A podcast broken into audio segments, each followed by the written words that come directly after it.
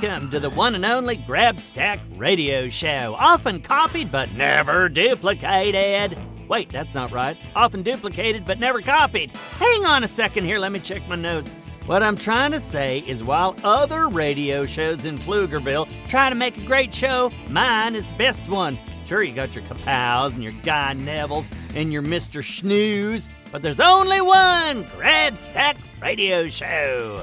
Okay, now that we've cleared out the competition, let's get on with the news from Pflugerville. The news doesn't wait, and we've got some real winners for you today.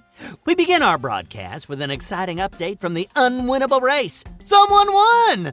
I am not making this up, it really did happen. The unwinnable race finally has a winner, and boy, are those TV show folks upset! You'd think all the stretch went out of their socks. Yesterday was neck and neck between Team Bobby Wonder, Team Lucy Wow, and Team Mighty Mila. But then something amazing happened. Kapow ran all the way up the side of the building and found a hidden clue under a ball of yarn. According to Kapow, he could smell the yarn from a mile away. Anyway, Kapow ate the yarn and the clue, and it wasn't until Lucy Wow emptied Kapow's stomach that she found it. In case this sounds weird, remember, Kapow is a mechanical pygmy goat. The only way to empty Kapow's stomach is to do it manually. Anyway, that clue turned out to be the clue, and Lucy Wow found the treasure chest hidden in a secret room under the banana stand. Incredible! She was nice enough to invite all the teams over so we could open it together and share the big win. Ooh, I do like to stand in the winner's circle. It's my happy place. You're not going to believe this, but Kapow ate the treasure chest. It was surprisingly small, about the size of a coffee cup. When we finally got our hands on the treasure chest and opened it, we were excited to find a whole bunch of very fancy marbles. Everyone got a marble. Kapow ate his. But the really big win, folks, is how the unwinnable race has to change the title of their show to the race that has only been won one time.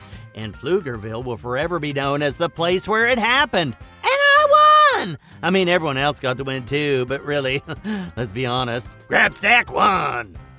And now it's time for the Florp word of the day.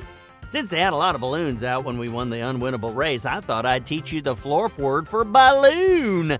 And the word is Bafloon! I got a bunch of bafloons when I won the unwinnable race.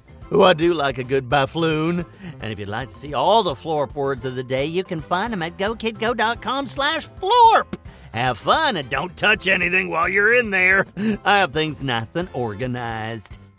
Turning our attention to the arts, the Grabstack way, my new acting class is now completely full. Turns out Robozuki is interested in acting and he joined our merry band of players last week.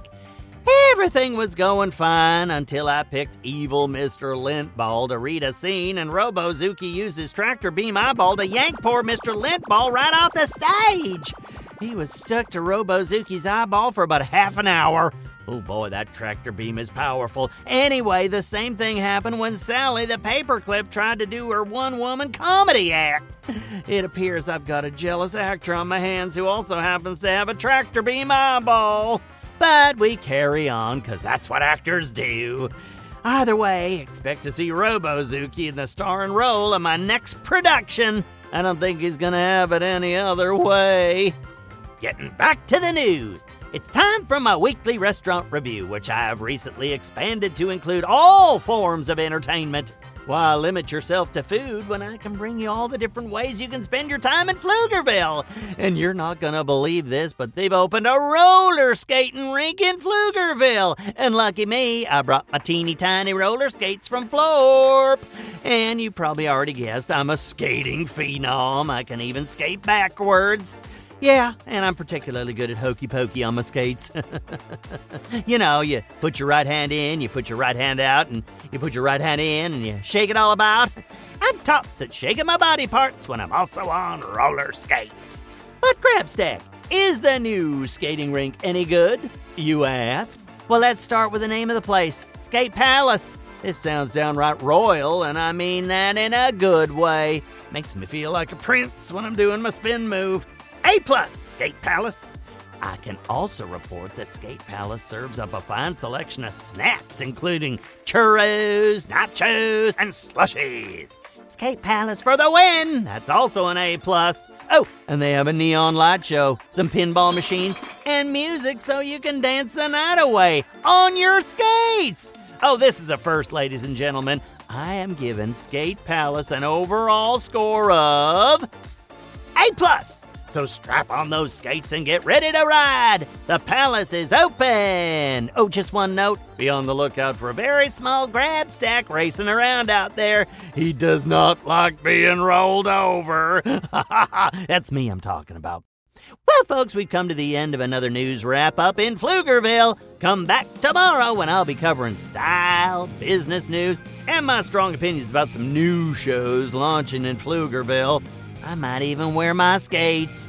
If you're looking for more fun shows, just search for Go Kid Go wherever you get your podcasts. There's a lot going on in Pflugerville. Have yourselves a marvelous day. Get yourself some bafloons. Until next time, this is Grabstack of Florp signing off. Go Kid Go! Go, kid, go.